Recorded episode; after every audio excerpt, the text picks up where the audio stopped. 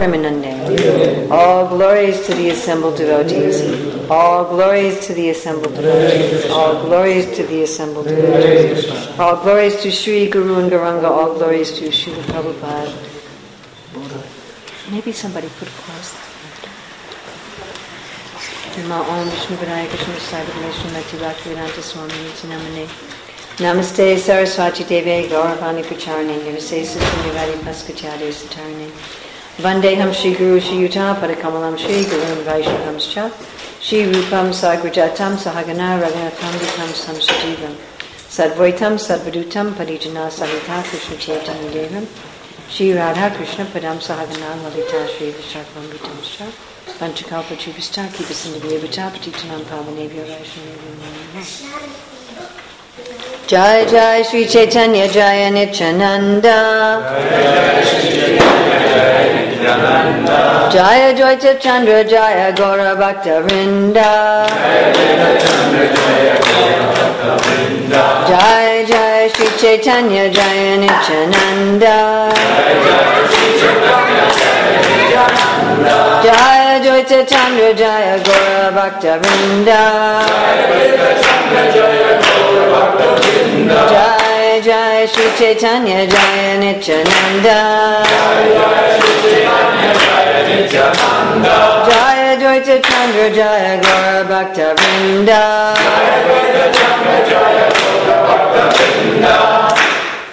So it's July 8th, 2018 in Goloka Dham near Frankfurt in Germany and we're reading from Chaitanya Charitamrita Adi Lila chapter 2 Lord Chaitanya the Supreme Personality of Godhead text 22. Yeah?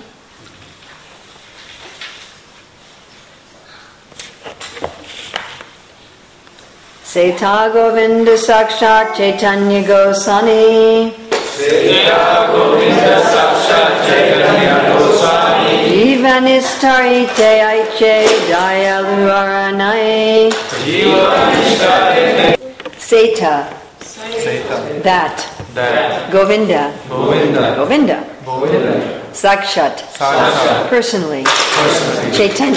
Chaitanya. Lord Chaitanya. Lord Chaitanya. Goshani Goshani Jiva. Jiva. The fallen living The entities fallen living entities. Nistarite Nistarite to deliver. Aiche Aiche such Such Dayalu Dayalu a merciful Lord. Merciful Lord. Ara Ara another. Another. Nai Nai there is not There is none. Srila Prabhupada's translation. That Govinda personally appears as Chaitanya Goshani no other Lord is as merciful in delivering the fallen souls. So this is quite a long purport um, if they're going to play with things that are noisy, then the noisy things have to be on a mat. Quite a long purport.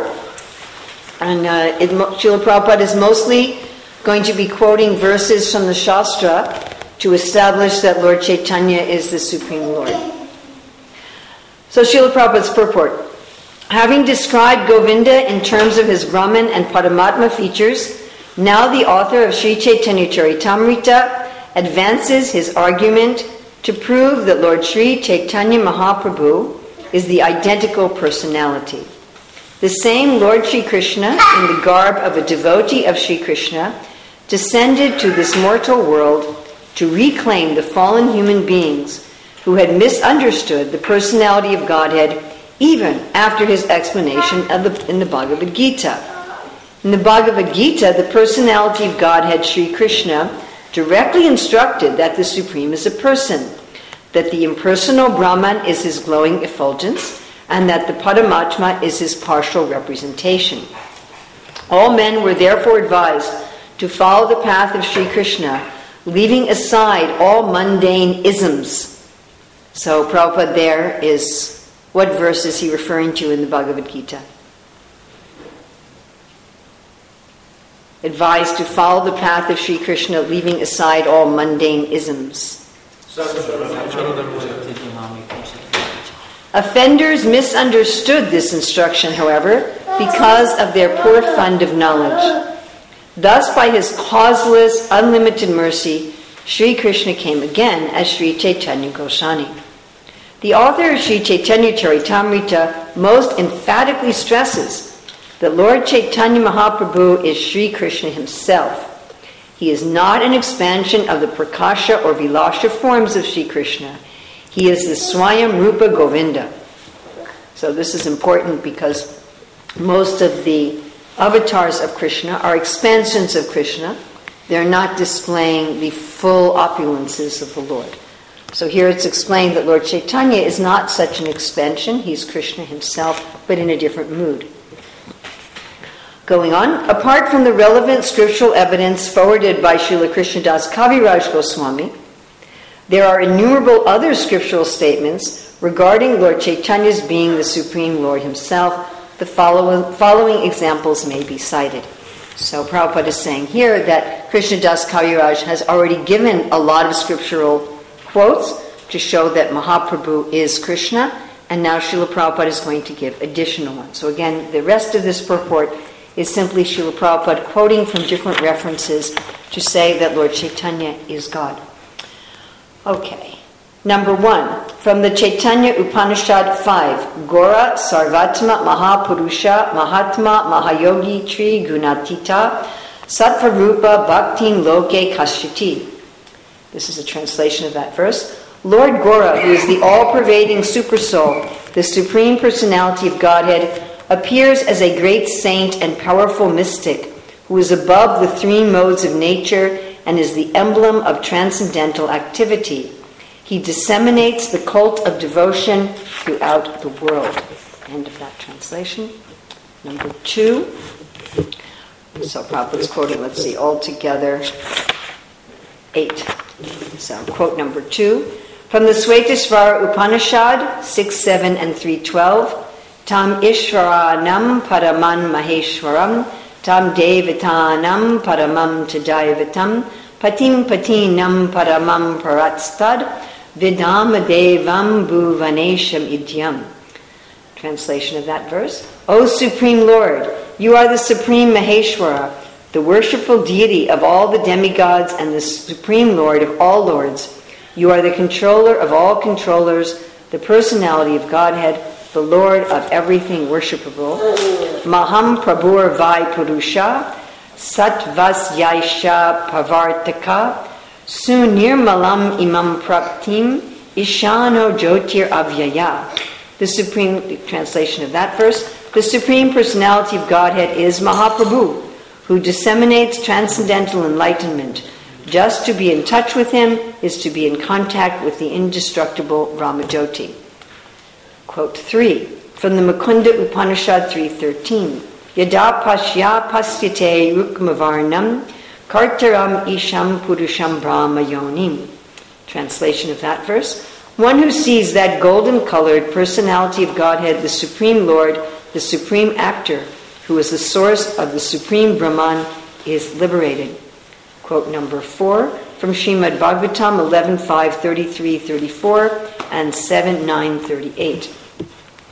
Jayam sada paribhava gnam abhishjadoham tirtas padam siva virinchi nunam sharanyam brit yartiham pranata pala bhavadi potam vande mahapurushate charanaravindam. Translation of that verse. We offer our respectful obeisances unto the lotus feet of Him, the Lord, upon whom one should always meditate he destroys insults to his devotees. Isn't that nice? I like that. He removes the distresses of his devotees and satisfies their desires. He, the abode of all holy places and the shelter of all the sages, is worshipable by Lord Shiva and Lord Brahma. He is the boat of the demigods for crossing the ocean of birth and death. The boat of the demigods. So, you know, there's a nice verse in the 10th uh, canto of the Bhagavatam when the demigods are offering prayers to the Lord. And they say, Your lotus feet are the boat by which we can cross the material ocean. And then people may ask, well, if the demigods have gotten in this boat and crossed the material ocean, how can we get in it? Because when you go in a boat, when you cross an ocean, the boat goes with you, yeah? How does it come back to the other side? And the answer is the boat actually doesn't travel with you. Because the quote is as soon as you approach the boat, you're on the other side. You don't have to actually get in the boat and travel across the ocean. That the whole ocean shrinks to a little puddle, like if a little calf was walking in the mud and then it rained and water filled up this little impression of the calf's hoof print. Of course, we don't see very many calf's hoof prints here in Germany. Maybe you see a big dog's hoof print. So very, a very, very small puddle that if you're walking, you wouldn't even notice as you cross over it. So all of our anarthas, all of our struggles, all of our attachments, you know, all the things that we're thinking, oh, I have this problem, that problem, as soon as we approach the feet of the Lord, all that ocean of problems, this huge Atlantic Ocean, Pacific Ocean, Indian Ocean, whatever ocean you're familiar with, uh, Mediterranean Sea, immediately it just becomes like a little tiny puddle and you cross over it easily without even noticing. So again, this is the, the fourth quote. This is from Bhagavatam 7 938. Absolutely.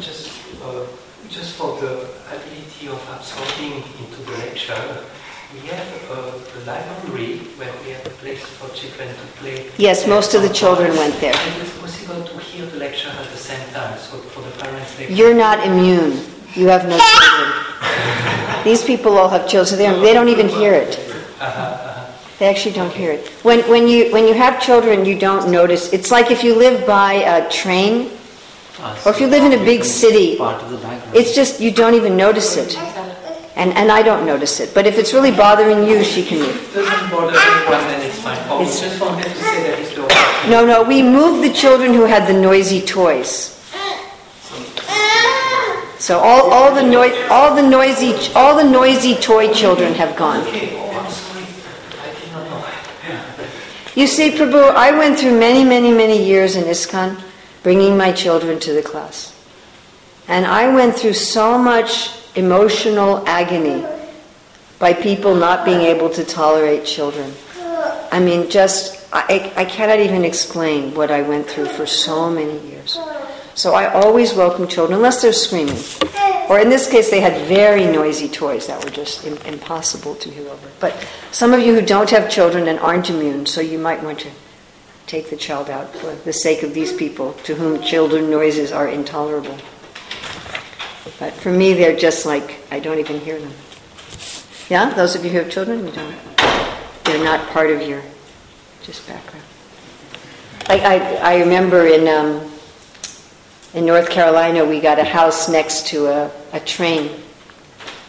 The train was right in our backyard. So first night we couldn't sleep, and after that it was no problem. And so one time some devotees were visiting from California. I don't know if you know anything about California, but it's on a fault line. You understand? Oh, yeah. So the devotees were visiting from California and they were sitting on the front porch, the front deck, veranda, whatever you call it. We were speaking and a train went by. So when the train went by, it was too noisy. We, we had to stop for a minute and then we just resumed talking and the devotees looked at me and they say, how can you be so calm in an earthquake? For them it was an earth. For them, it was an earthquake. But for us, it was just the train going by. We had a, an opposite experience.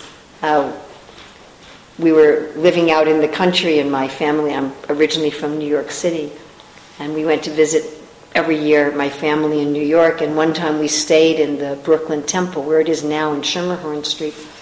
And in the morning, when we woke up, my husband looked at me and said, there were really bad storms last night. And I said, Yeah, the thunder kept waking me up. And just as we said that, the subway train, you know, the subway underground train, went under the building and rattled the building. And we looked at each other and just started laughing. So, you know, if you live there, you're not disturbed by the, by the subway. Just like when we go to India, the, the horns, It's music. It's music. I think I'm going to lose my mind, you know. And I say to the driver, please stop blowing. He doesn't know how to drive without the horn. The car will not move. what did Adi Purusha Prabhu say? He said, after living in India, he can understand that sound creates space. New physics. New physics, yeah. But, you know, for most of us in the rest of the world, the Indians, they don't even hear the horn. But for most of us, it's like, ah, stop the horn. Okay, so going on, this is the fourth, uh, Prabhupada's quoting, and the fourth time here from the Bhagavatam. So, Twaktva Sudush Yaja Surepshita Rajya Lakshmin Dharmista Arya Vachasayad Aga Aranyam Maya Mrigam Daita Yekshpitam Anvad Havad Vande Mahapurushate Charanadavindam. We offer our respectful obeisances unto the lotus feet of the Lord, upon whom one should always meditate. He left his householder life, leaving aside his eternal consort, whom even the denizens of heaven adore. He went into the forest to deliver the fallen souls who are put into illusion by material energy. Just a little note that this verse has also been used by our acharyas to describe not only Lord Chaitanya, but also Lord Ramachandra and also Lord Krishna. Then Prabhupada's quoting Prahlad Maharaj, who said, Itam nir tiryad rishi deva jasavatarar lokam biva vastyasi hamsi jagat pratipam dharmad mahapurusha pasi yugan nuvrittam chana kalo yad abhavas tri yugo ta. Translation of that verse My Lord, you kill all the enemies of the world in your multifarious incarnations in the families of men, animals, demigods, rishis, aquatics, and so on. Thus you illuminate the worlds with transcendental knowledge. In the age of Kali, O Mahapurusha, you sometimes appear in a covered incarnation. Therefore, you are known as Tri Yuga, one who appears in only three yugas. Prabhupada's fifth, reference from the Krishna Yamala Tantra, Punya Kshetre Naradvipe, Bhav Ishyami Sachi Suchaha. Translation I shall appear in the holy land of Navadvip as the son of Sachi Devi. Prabhupada's sixth reference from the Vayu Purana Kalo Samkirtana Rambe Bhavis Yami Sachi Sutaha. Translation In the age of Kali, when the Sankirtan movement is inaugurated, I shall descend as the son of Sachi Devi. Prabhupada's seven reference from the Brahma Yamala Tantra Atta vaham dara rame bhutramad bhaktarupadrik mayayam cha bhavishyami kalo sankirtanagame. Translation Sometimes I personally appear on the surface of the world in the garb of a devotee. Specifically, I appear as the son of Sachi in Kali Yuga to start the Sankirtan movement. Prabhupada's eighth reference from the Ananta Samhita. Ya eva Bhagavan Krishna Radhika Prana Balaba, Srisdyadosha Jagannato, Gora Ashan Maheshwari. Translation of that verse. The Supreme Person, Sri Krishna himself, who is the life of Sri Radharani and is the Lord of the universe in creation, maintenance, and annihilation, appears as Gora O Maheshwari. So today's verse again. Sevita Govinda Shakshad Chaitanya Goshani Jiva Nistarite Aiche Dayalu Aranai. That Govinda personally appears as Chaitanya Goshani. No other Lord is as merciful in delivering the fallen souls. So we were talking a little bit yesterday when we were having our just general question and answer session about different religions and different paths, yes? And just like I was explaining how Srila Prabhupada told my father in 1974 there can be many religions as long as you know that you are trying to know God and love God. He said, then there is no problem with many religions. So, in order to know God and love God, uh, there, that has to be a real religion. Anything else is not religion. And that puts us in several different categories. One category are religions which originally intended for the followers to know God and love God, but have become perverted over time. The leaders, the teachers, the followers have become haunted by the two witches of bhukti and mukti. So instead of trying to know and love God, they want to use God in some way. Just like if I found out that one of you was very wealthy and so I became very friendly with you and tried to do nice things for you. But my mentality was simply uh, to enjoy your money.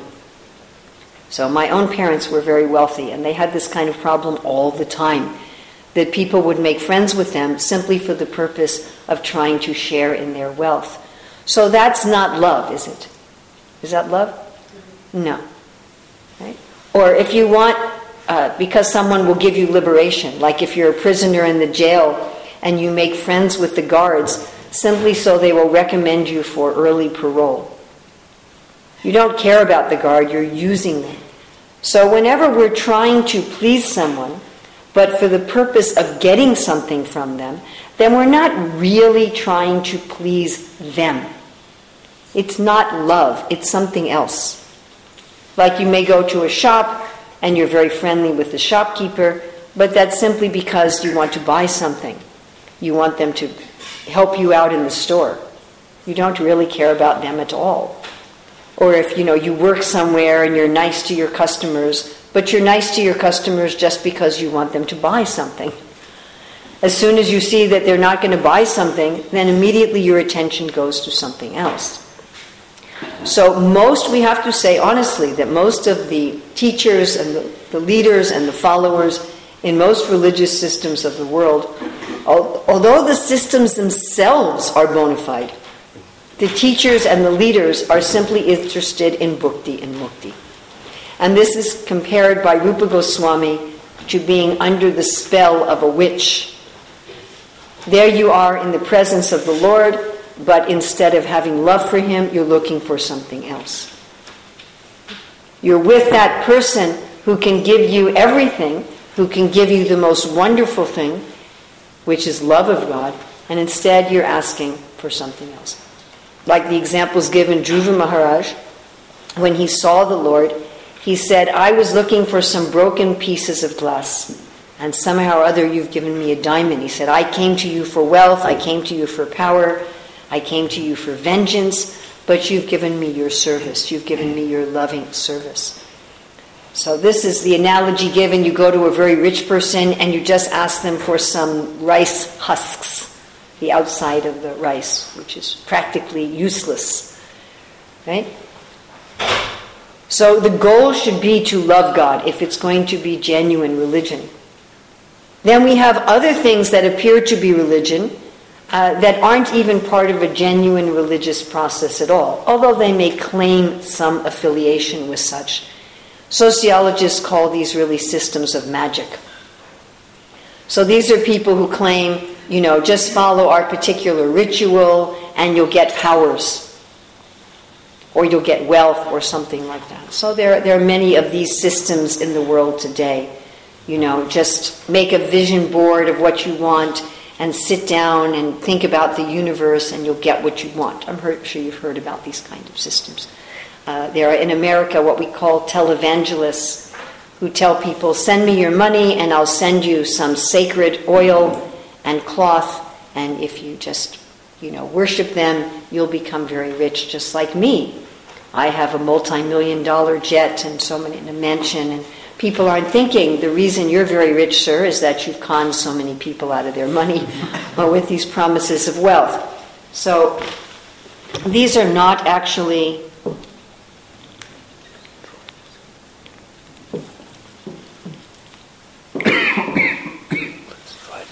Thank you so much, sir. So, neither of these are real systems of religion. One is a system of religion that is real and been perverted, and the other is something that is not real at all. So, to be real, you must want to love God. Now, in order to love God, you have to know God. How can you love somebody you don't know? And you have to know who is God. Right? I give the example all the time that you know, if your teenage child comes home and says, Oh, I am in love. Oh, what is the boy's name? I don't know.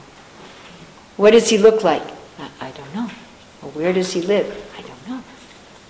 What does he do? I don't know.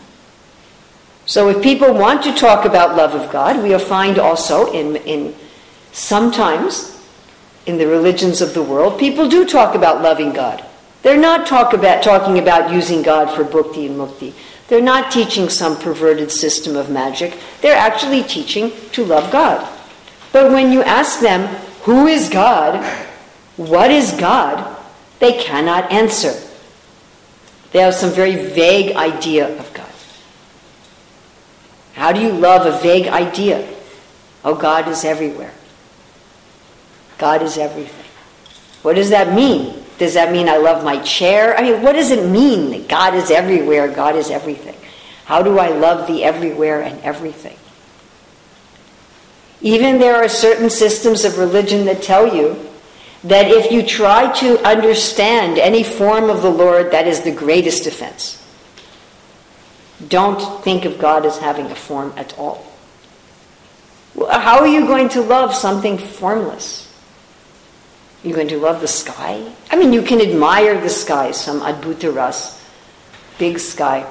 We have a ISKCON property in Auckland, New Zealand, that's up on a hill. And the primary geographical feature there is the sky.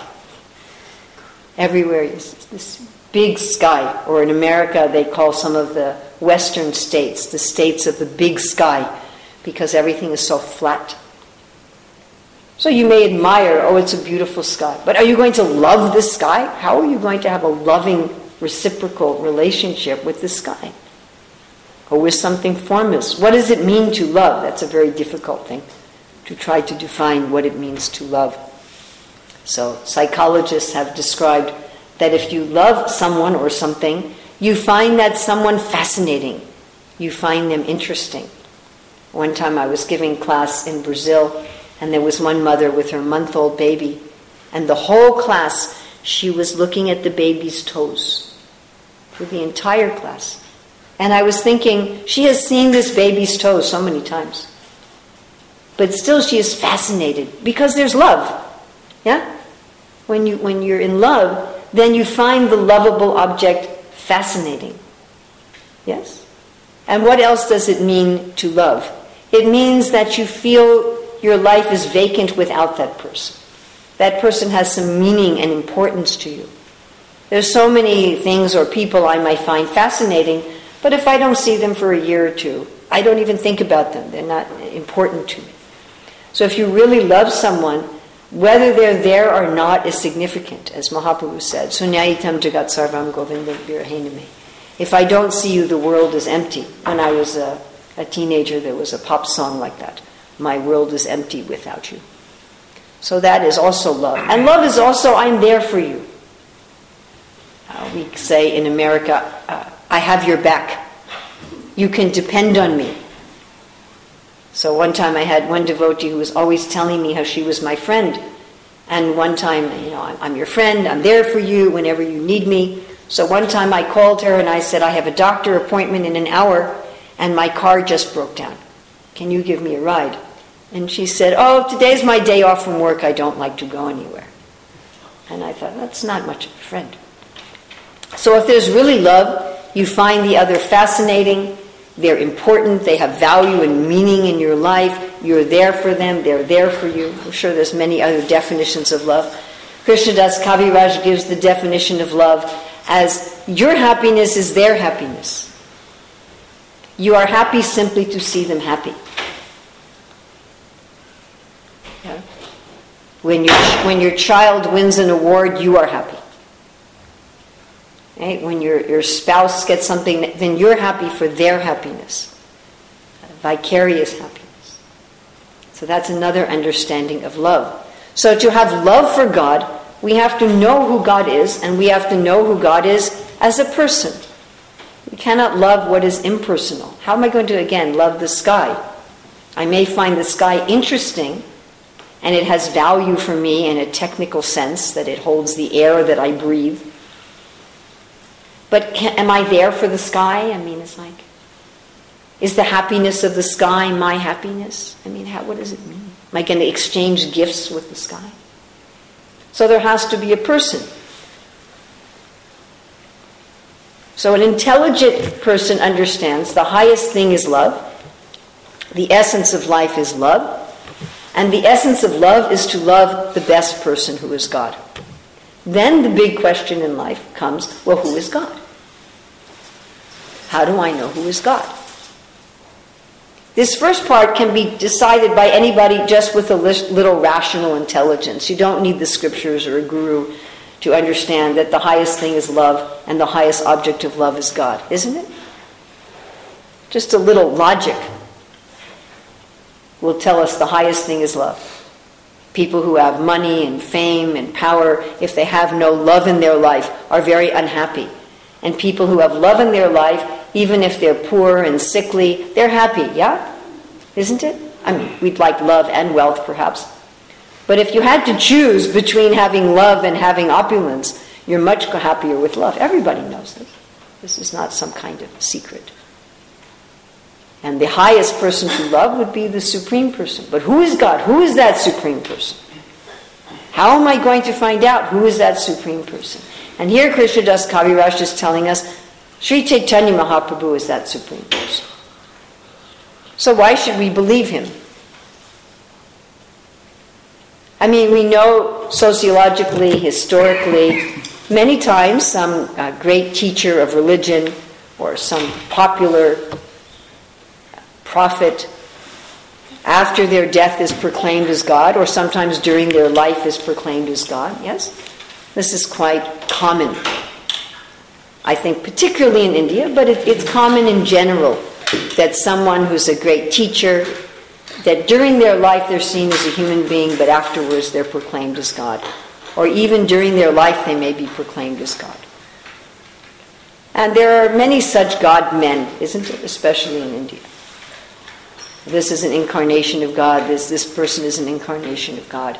So, how do we know who is God? I mean, somebody may say, well, Lord Chaitanya, he's, he was an enlightened human, he was an advanced human, he was an intelligent human, but he was a human. They may even say about Krishna that Krishna was, he appeared 5,000 years ago, he was particularly beautiful, he was particularly powerful, but after all, he was a person, just a, a, a human being. Why do you say he was God? And indeed, one of the difficulties with presenting God as a person with charming human like activities is that people say, well, how could anyone who appears and walks on this earth as a person and you know, has, and they eat and they sleep and they have a family, and how could you say that they are God? Of course, the problem with such a thing is their definition of God is that God is formless. And God, they're limiting God. God cannot have a form, God cannot appear, God cannot have a, a family or an occupation. Which, if you think about it, is a little peculiar. If I can have a family and I can have an occupation, I can have a house, why, why not God? Am I greater than God? Do I have more varieties of, of pleasure and relationships than God can have? Then what kind of a useless God is that? Yeah, if they're going to have noisy toys, they either have to be out of the room or they have to be on a mat. Like you just take one of the mats and she can take the truck on the mat instead of on the wooden floor. And just tell her she has to keep the, the truck on the mat. So, how do we know we can guess this way and that way and the other way and, and say, well, maybe God is like this, maybe God is not like this, and we can argue ad infinitum. So, how are we going to decide? So, how is Srila Prabhupada telling us we should decide here in this purport?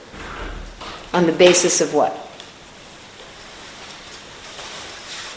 Yes? Scripture. Scripture. Does anyone remember how many evidences he gave? Eight, very good. Now, in some of them, he actually gave more than one. So, like in evidence four was from the Bhagavatam. So, really, he gave eight sources. He gave eight sources, but from the Bhagavatam, for example, he quoted three verses, and from the Svetasvatara Upanishad, he quoted two verses. So, he had eight sources, and then sometimes in those sources, he quoted more than one verse. And then Krishna Das Kaviraj is also quoting verses. So the primary way we know who is and who is not God is from the Shastra, from the sacred writings, from the scriptures. And such is also the ultimate authority for how to love God. Who is God? What is he like? What does he do? How do I love him? What's that process? The main authority is the scriptures. Of course, to say that in 2018 is a little difficult. Most people in 2018 don't have much faith in any kind of scripture. They consider scripture to be uh, not even historically accurate, isn't it? Right? They'll say, well, scripture is full of all kinds of fantastic things like uh, eagles flying in outer space, and you know, how are we going to believe these scriptures? That is one of the one of the criticisms is the scripture is full of all kinds of fantastic things that are not part of our reality. But actually, there are many fantastic things in our reality. There's, uh, there's actually uh, recorded empirical strong evidence of things that are not within the purview of just gross mechanistic science that are happening in the world today. So, really, the fantastic things that the scripture des- describes are happening today. They're just not popularized by the mainstream because they're anomalies in modern scientific theory. So, because modern mechanistic scientific theory cannot explain paranormal phenomena, cannot explain extraterrestrial life, cannot explain so many of these things, they don't teach about it in school and they push it to the side as something that is uh, fringe but actually, these things are going on. So these are not really fantastical descriptions. The other question people may have will be how will we know that the Shastra is actually Shastra? How do we know it's not just something man made? But then we have to ask this question about everything and anything. How do we know the history of any country? You know, maybe our great grandparents are still living. Maybe. How many how far back is that going? How do we know the history of our great great grandparents and great great great right you said 10,000 years.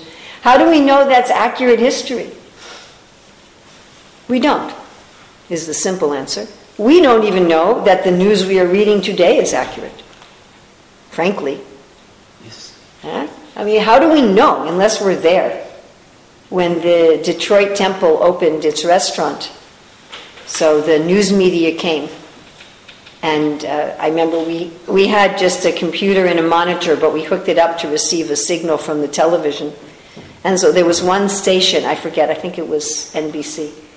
So they had both local reporters and national reporters. And each one of them reported on the restaurant opening. So in one, this is from the same Newswhip network, but one was their local network and one was their national network. So the same news network, and one of them took, well, I should explain to you, the Detroit Temple. The Detroit Temple is right on the edge between two neighborhoods.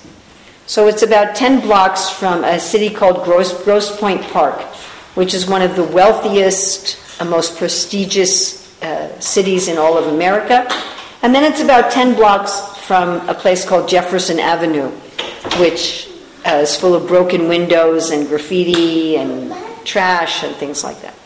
So one of the news broadcasts had pictures of Jefferson Avenue and said this part of Detroit is falling apart and it's so wonderful that the Hare Krishnas have opened a restaurant here to try to bring up the neighborhood. The other news broadcast took pictures of Grosse Pointe Park and said this is one of the finest cities around the Detroit area, and the Hare Krishnas are ruining it and commercializing it with their restaurant. So, two opposite news broadcasts, and I remember my husband and I looking at this and just saying, You cannot believe the news. Fake news. You cannot believe. Well, both of them were true, neither of them were fake, but uh, they were both true, but they were giving an opposite perspective. Spin on it. Opposite perspective. So, if you only watched one of them, you would have a very different perspective than if you only watched the other one. So, how do we even know what we are hearing on the news is correct? It may be correct but slanted, it may be not correct. How do we know? What to speak of, how do we know what is history? How such a fine restaurant ruin any neighborhood? They were saying it was commercializing a residential neighborhood. That was their point. So, how do we know? How do we know that these scriptures were, are actually coming from the beginning of the universe? Can we know that? Can we know that? No, we can't know that.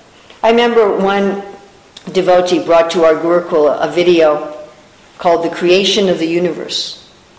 And it was supposed to be a video of the beginning of the universe. And my first question is who took this video? it has to be God. Had to be God, must have made that video. He had the proper equipment, right? the beginning of the universe. So, you know, how do we know?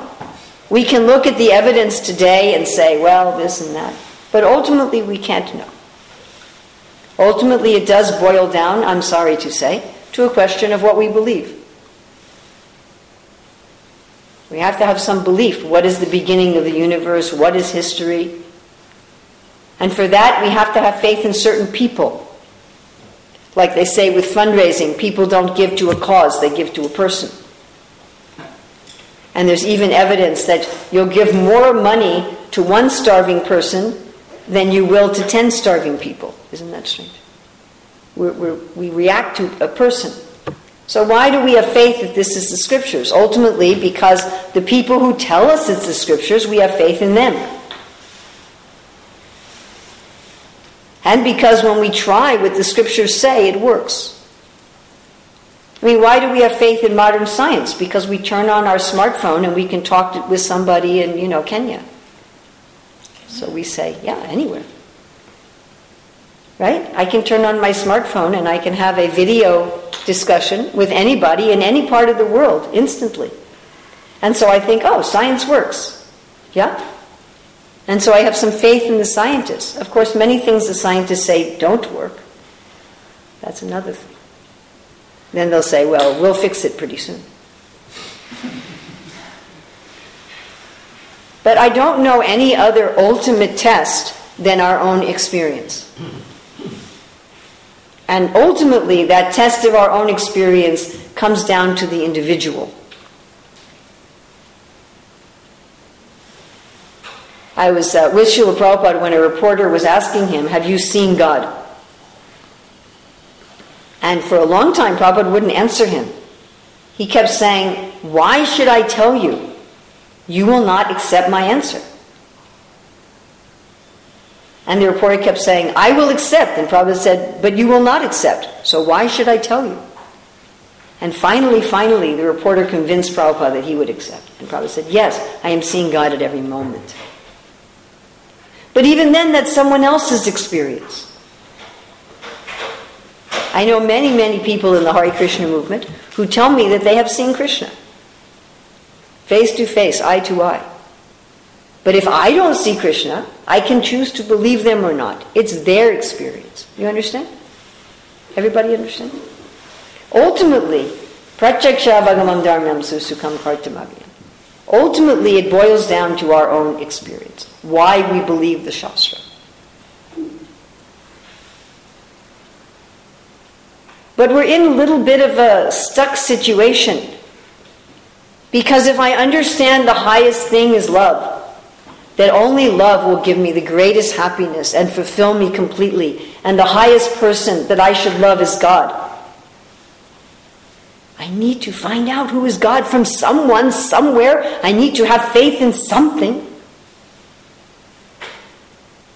I cannot have faith just in my own mind and in my own senses, which have fooled me so many times. And the most logical is to have faith in the scriptures. So, in all the great scriptures of the world, there's predictions and descriptions of who is God. And here Prabhupada's giving very specific predictions and specific descriptions to identify the specific person, Chaitanya Mahaprabhu, is God. But also there's descriptions in a general way.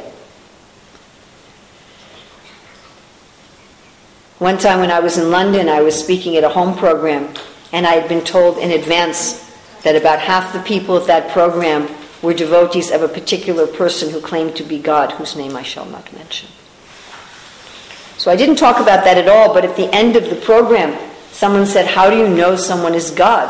And I said, Well, first of all, they will be extraordinarily beautiful. So there was a silence in the room for a long time. And I was told afterwards that most of those people renounced their allegiance to this so called God man.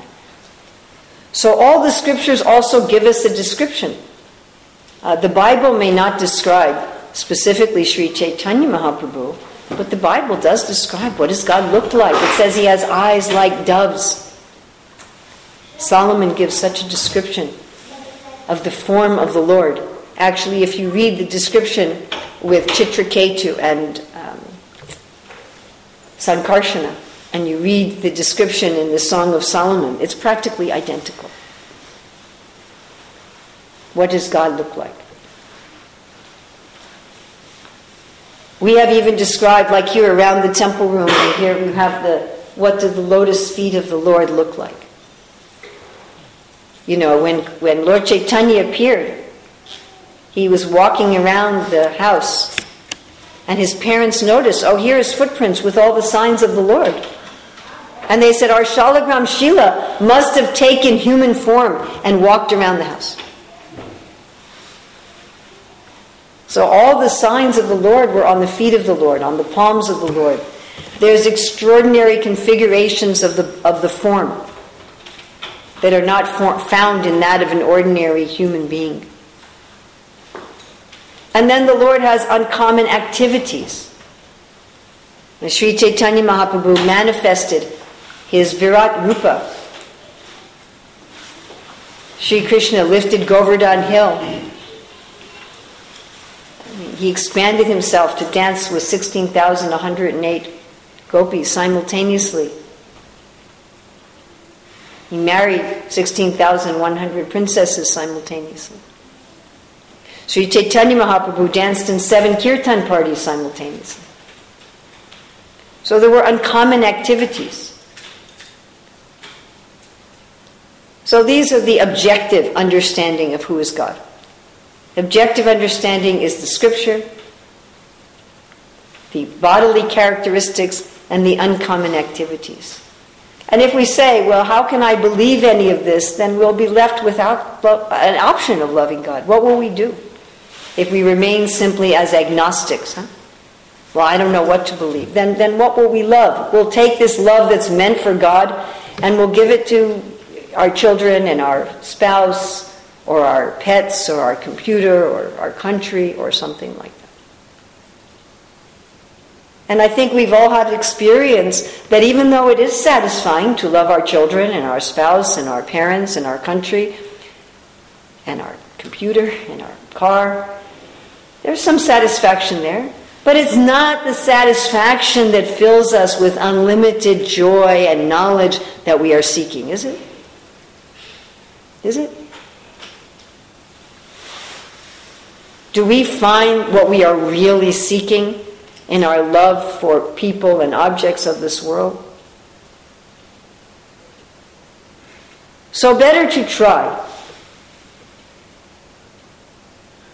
Better to try to have some faith in the scriptures and the acharyas who are describing who is God. Why not? If we don't try, what are we left with? Trying to give our love fully to people and objects where we are not going to find the full satisfaction that we want. However wonderful your child is, your child cannot fulfill all of your desires. Isn't that a fact? I have wonderful children, but they cannot fulfill all of my desires. Isn't that possible? Nor can I fulfill all of their desires.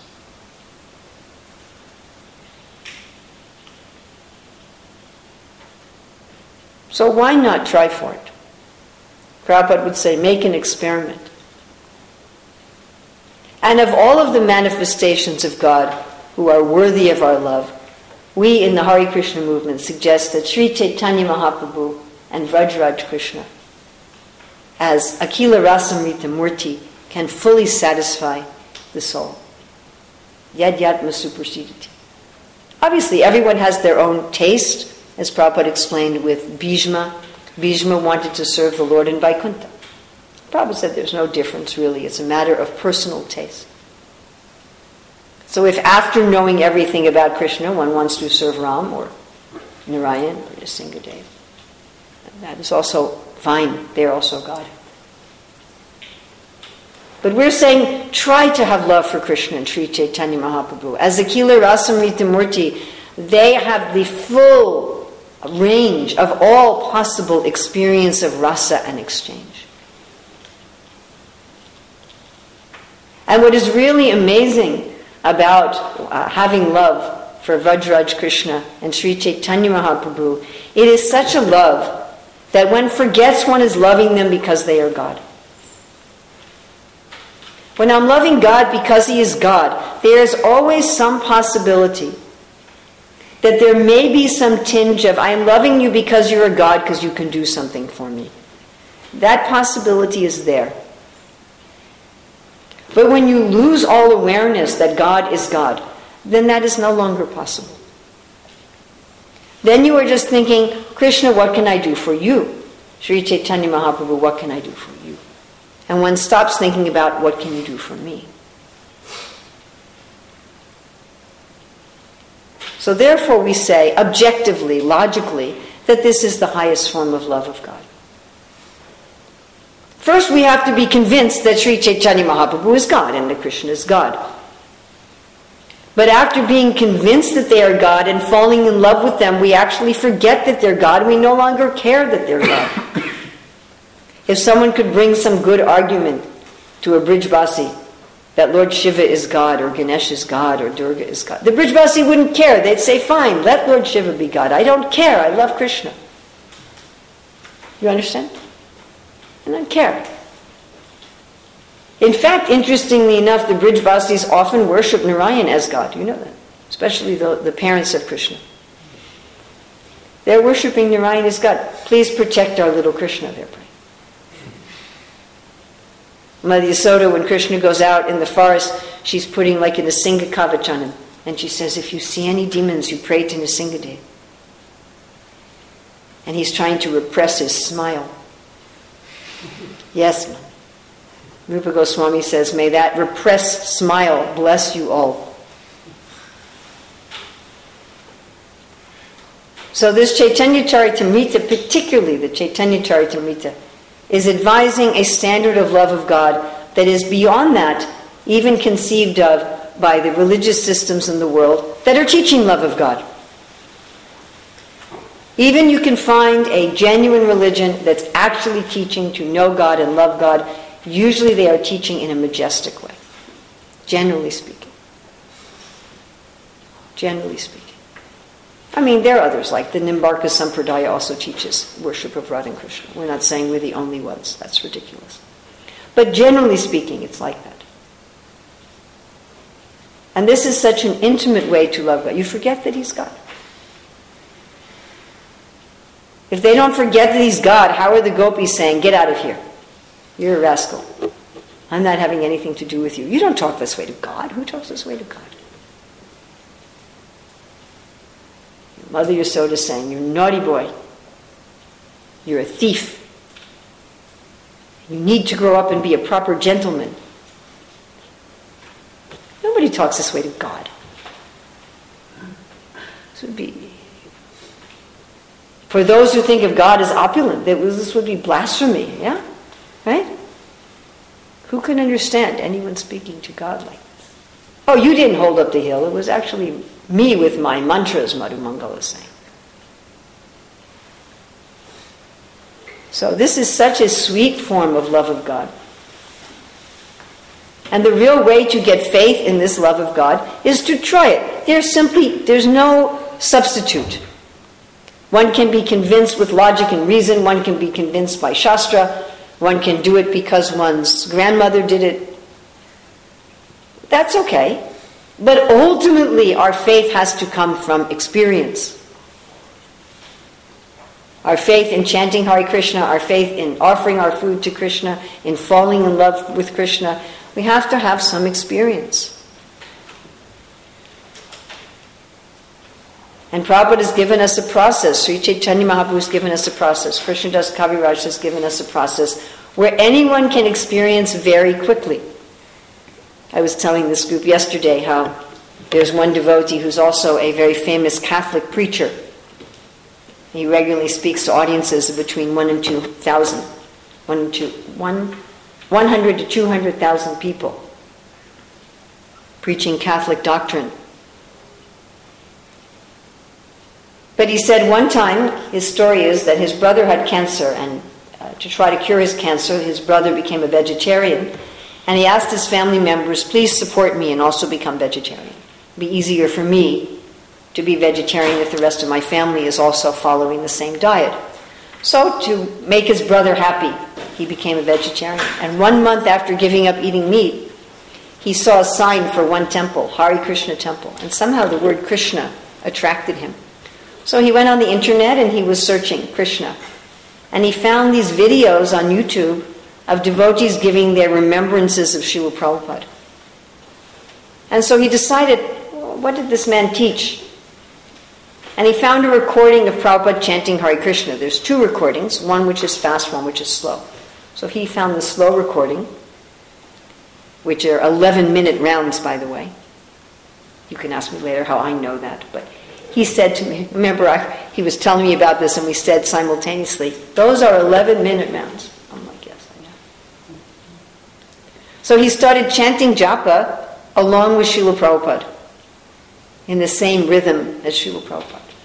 And he said within a few days, he was able to give up things and let go of things that he had been trying to give up and let go of for years. And he thought, I've never experienced such a powerful spiritual process. One year here in Germany at Simhachalam Temple, I was there with the Pandavasena group from London. We were having a, a retreat there, and one young, uh, I think he was American, who was traveling through Germany as a tourist, happened to come there. And I was talking to him about Krishna consciousness, mostly about sociological things, Varnashram. So after about four days of talking about the sociological aspects, he said, I think I want to try chanting. I said, okay. So he took some beads and he went out into the forest in the property. And after about 40 minutes, he came back and he said, This chanting should be a controlled substance.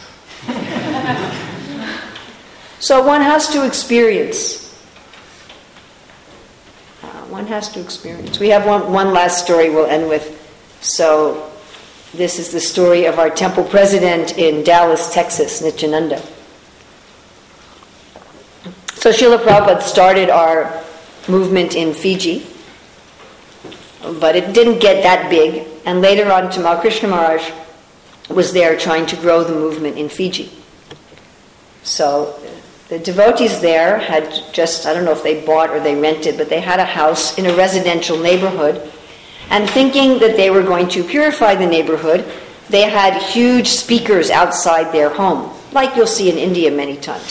So most of the people in Fiji are originally of Indian ancestry.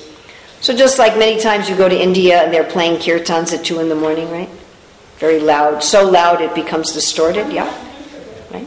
So in Fiji they had these speakers outside their house, and as soon as they had Mangalartik in the temple, it was on the speakers. So everyone in the neighborhood was hearing Mangalartik at 4.30 in the morning. So their immediate neighbor was one of the top lawyers and political leaders in Fiji. Uh, one of the most powerful people in Fiji, and a lawyer. and he was often working, he was, I heard this story from him directly. So he was often working until 2 o'clock in the morning. And then he would come home exhausted, and at 4.30, samsara So he went to complain to the devotees, and they didn't care. We're going to play our Mangalartik. He complained and complained and complained, and they didn't care. So finally, he uh, started a legal case against the devotees to get the movement thrown out of Fiji. And he took out full page ads. He was a very wealthy man. Took out full page ads in the newspapers criticizing the devotees. So one time Tamal Krishna Maharaj was visiting, and he thought, uh, maybe if I talk to the leader, he'll do something. So they told Maharaj that this man is here, and Maharaj intentionally made him wait for an hour. That is a tactic. So after waiting for an hour, he went to see Tamal Krishna Maharaj, and he was a, this gentleman was a Shaivite, by the way. So, as I said, most of Fiji is Indian ancestry. So he went to see Tamal Krishna Maharaj, and Tamal Krishna Maharaj said, uh, I'm ready to make a deal with you. if you are up for a challenge. By the way, don't try this at home. So Tamal Krishna Maharaj said to him, I asked you to practice Krishna consciousness fully for one month. 16 rounds, four regulative principles, offering all your food, worshiping the Lord early in the morning, everything for one month. And after one month of doing it, if you decide Krishna consciousness is not real, we will pack up and leave Fiji. But if after one month you decide Krishna consciousness is real, then you have to cancel your lawsuit and you have to take out other full page advertisements in all the newspapers glorifying the Hare Krishna movement. So he agreed.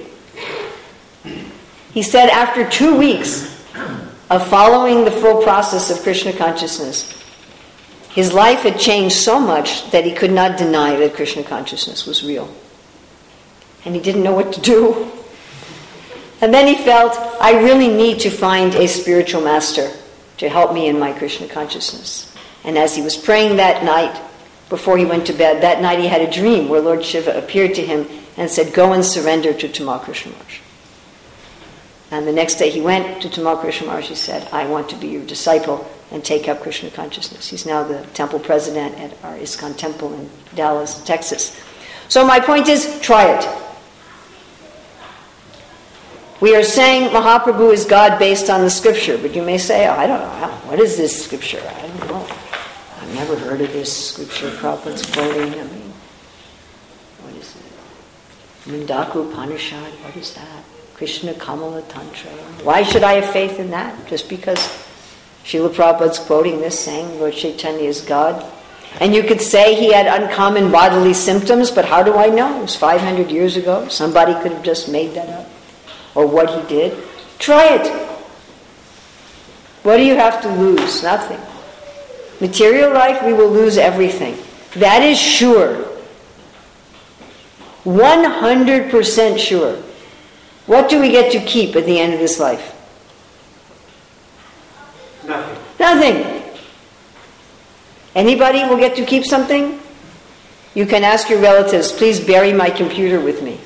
It won't work, you know. You go to the Egyptian tombs, they have all this stuff with them. But it's still there in the tombs. They didn't take it, they left it there.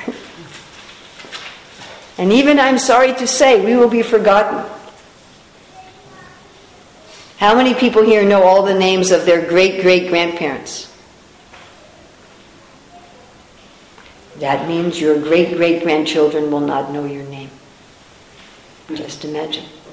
That means my grandchildren's grandchildren. They'll not even know my name. What to speak of what I did?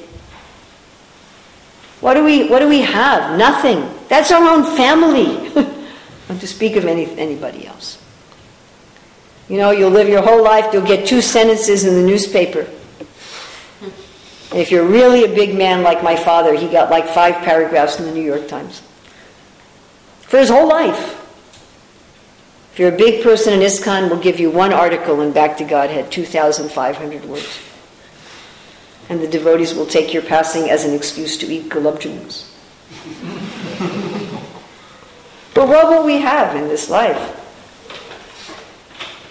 We'll get our PhDs and our MBAs, and next life we're going ga ga goo goo again. All gone. So this we're definitely going to lose. Absolutely, 100% guaranteed. So why not try for something which is eternal and real? Why not try? Why not make an experiment? And if we're going to experiment, try to experiment fully. If you really want to know what the water's like, you could put your toe in and your other toe in and swiggle around your fingers and you get some idea, but you're not going to really know unless you jump in and swim. That's the only way to discover is Chaitanya Mahaprabhu God or not? Is Krishna God or not? So I will end here. Srila Prabhupada ki jai. It's already after nine, but if anybody has any burning questions,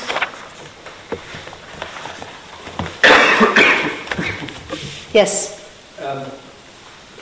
well, as devotees, we would definitely like to um, trust uh, Srimad Bhagavatam and the Shastras, but there are still statements in the Shastras which are really too fantastic uh, and uh, sometimes maybe even un- not pleasing to hear, and we're just not convinced about it. Mm. How, how would you deal with that? Okay, well, first of all, I don't think we should have expectations of ourselves that we're going to immediately, instantly, and totally have faith in every word of the Shastra and every word of the Acharyas and every word of Srila Prabhupada. To expect that we're going to have that kind of faith immediately or very quickly is not reasonable. And uh, if we have that expectation, we'll simply be dishonest with ourselves and with others and pretend we have faith that we don't have. I mean, even Arjuna didn't have full faith in Krishna, all everything Krishna said, yeah? He was saying, uh, You taught this to the sun god? I mean, I don't understand. We're the same age. How did you speak to the sun god millions of years ago? So he had questions. And he said, I don't understand what you're teaching me, Krishna. You're telling me to give up all abominable activities, and then you're saying go and fight. How does that make any sense? You're telling me to do buddhi yoga, and then you're telling me to fight? How is fighting buddhi yoga? I don't understand this. And he said, then you're telling me this is Ashtanga yoga system, but Chanchala Himana Krishna, it's not going to work. I'm going to fail. And what happens to people who fail? They try it and they fail, and then they've lost both material and spiritual life, and it just sounds like a bad deal to me. So, you know, Arjuna had doubts, and he asked Krishna his doubts. And in the Bhagavatam, also, the speakers are they're asking. They're saying, how would Prayaschitta work? I don't understand. Seems to me like an elephant bathing. Or why would Hiranyakashipu be so angry at his son? Or how is it that God is impartial? He doesn't seem to be impartial. He seems to favor the devotees. So these questions are asked, and without these questions, there is no Shastra. The Shastra is based on these questions. So we also should be asking these questions. Now, right now, I'm the, I'm the uh, chair of the Shastric Advisory Council to the GBC, and the main project we're working on right now is what's called hermeneutics. Hermeneutics is how do we explain and understand the statements of Guru and the sadhus, the acharyas, and scriptures. Now, it's how to explain and understand any statement in the Shastras and from the acharyas, but particularly these are useful principles and tools for how to explain the things that are very difficult for us, where we're like, what? I just, I just can't accept this. This doesn't make sense to me. It seems to contradict my experience, and you know, it's just too much for me. So we're working on a system of uh, to teach the devotees in general how to deal with these questions. And we're pulling from the Vedas themselves. So the Vedas themselves give principles and tools by which one can understand the Shastras, which can, one can understand the words of the Acharyas. So we're working on a system to, that would be a much more than uh, the, the beginning course we're working on will be a 10 to 12 hour course. So obviously it's not something I can talk about at 907. But I would say that take the parts that you do have faith in and follow that. Um, ask questions. Ask questions of people you have faith in. And have faith that things will be revealed to you in time. Sometimes we have difficulty understanding because we're not yet at a level where we can understand. Just like I'm, I'm writing a book with a co author, Rukmini, who has a PhD in mathematics. And my background in math and hard science is very small. My PhD is in the soft sciences. And there's something she says to me that I just have to say, Rukmini, I, I don't have the background to understand this. You know, I just, she asked me to look at her, her paper for a scientific journal, and I said, well, I can understand the parts that are in English. you know, but I, I don't have the qualification to understand the other parts. So, one thing that happens as we practice Krishna consciousness, our qualification increases. And then we come back to the scriptures and we come back to the words of the acharyas, and often we'll go, oh! or sometimes it's just finding the right person. You know, I remember one devotee who I had one question for 15 years, and I finally found the right person who just, oh, it's like this. And I'm oh. And then I got it. And I also accept that there's some things in the scriptures that I may never understand while I'm in this body. They're, they're just, they're beyond me. You know, and one has to also discriminate between what things in the scriptures that I don't understand are relevant to my life and what things really it doesn't matter if I understand them or not. If I understand the movements of the planets in the fifth canto or not, it doesn't make any difference as to what I'm going to eat for breakfast. It just it has no relevance to my life. So I put those those questions or those doubts I put as kind of a second tier. And the things that really have importance to my life and my practice, I pray about them, I ask devotees, I try to learn tools of understanding. And I have found that gradually these things do become revealed. And this is our, our experience, I think, of almost all the devotees. As far as being fantastic, any description of ultimate cause is fantastic. If you look at the scientist's description of the creation of the universe with their singularity and Big Bang, that's pretty fantastic. We have no experience in our modern world of a Big Bang and a singularity. Yeah? It's completely outside of our experience. And although their explanation is consistent in and of itself, there's many things it doesn't explain. And there's many other theories and laws that are in contradiction to it. But I mean to say that something appeared from nothing. Do you ever see something appear from nothing? And it's infinitely small and infinitely dense. Is there any such a thing? And somehow, inexplicably, it explodes and creates the universe. We don't generally see explosions creating anything but chaos. So that's also fantastic. As soon as you start to go to the origin, you're going to find things that are fantastic. And frankly, there are fantastic things that cannot be explained by gross science happening right now. You know, as I say, it's not in the mainstream media, it's considered fringe. Why? Because they can't explain it. Is that all right? Yes, thank you very much. You are most welcome. So, right now, we should have the direct experience of taking Krishna Prasadam. Krishna Prasadam ki jai, Srila Prabhupada ki jai, Chaitanya Charitamrita ki jai.